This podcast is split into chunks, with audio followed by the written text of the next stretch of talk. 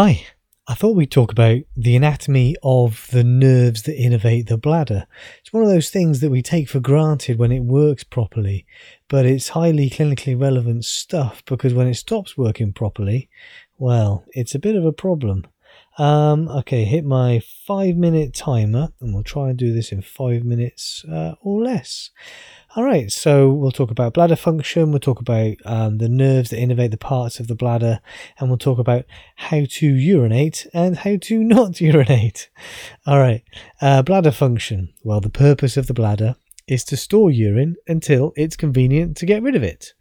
Um, when we're young, we kind of. Uh, get rid of the urine whenever the bladder is full and tells us to reflexively. But as we get older, we learn to control that.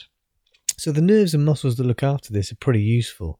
So what are the nervous parts then? Well, there are stretch receptors, so mechanoreceptors, in the wall of the bladder, which detect the distension of the bladder, how stretched it is, and they send that information back to the spinal cord and the brain through visceral afferents, that is, sensory nerves.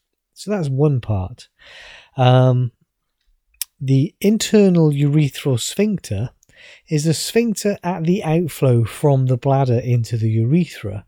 This is um, a smooth muscle ring surrounding the urethra. It's a little bit different in males and females, um, but it's innervated by sympathetic nerves which come from the thoracic spinal cord and make their way down through hypogastric nerves and the sympathetic chain and pelvic nerves and things like that.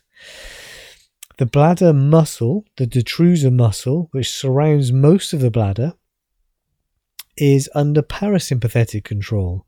Now, parasympathetic nerves come from the sacral spinal cord and make their way through the inferior hypogastric plexus and what have you to get to the, the bladder. So we have sympathetic and parasympathetic fibers innervating smooth muscle, one keeping the sphincter closed, one contracting the bladder muscle, which would help it empty. And there's a final thing the external urethral sphincter, which is further down and around the urethra this is under somatic control. This you have control over. You can choose to contract this sphincter.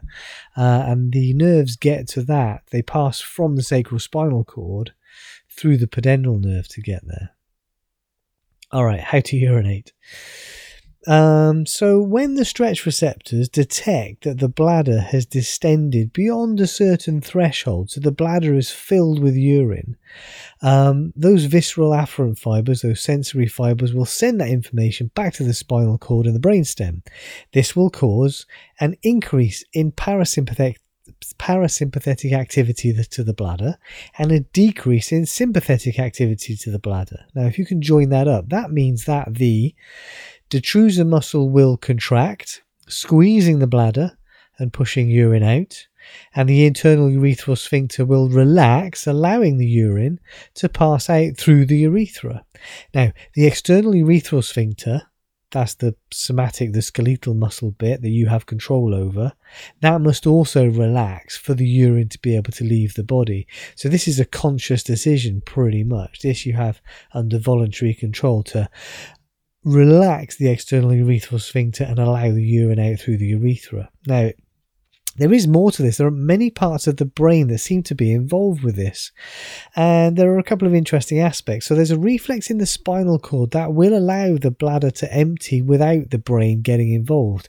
When the bladder is sufficiently full and stretched, uh, a reflex triggers increased parasympathetic activity and decreased sympathetic activity, as we've just described, and relaxation of the external urethral sphincter to cause voiding of the bladder. So, this is a reflex. Bladder fills, uh, sphincters open, bladder empties, which means that um, after spinal cord injury, um, superior to this level, bladder emptying can still occur but it doesn't really work properly, so it often needs a little bit of help.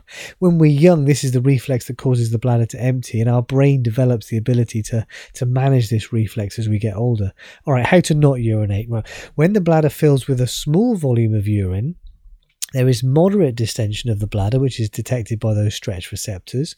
Those visceral afferent sensory fibers send that to the spinal cord and the brain, causing an increase in sympathetic activity causing tonic contraction of the internal urethral sphincter, keeping the urethra closed, and an inhibition of parasympathetic activity so the detrusor muscle doesn't contract, and the somatic motor neurons going to the skeletal muscle of the external urethral sphincter.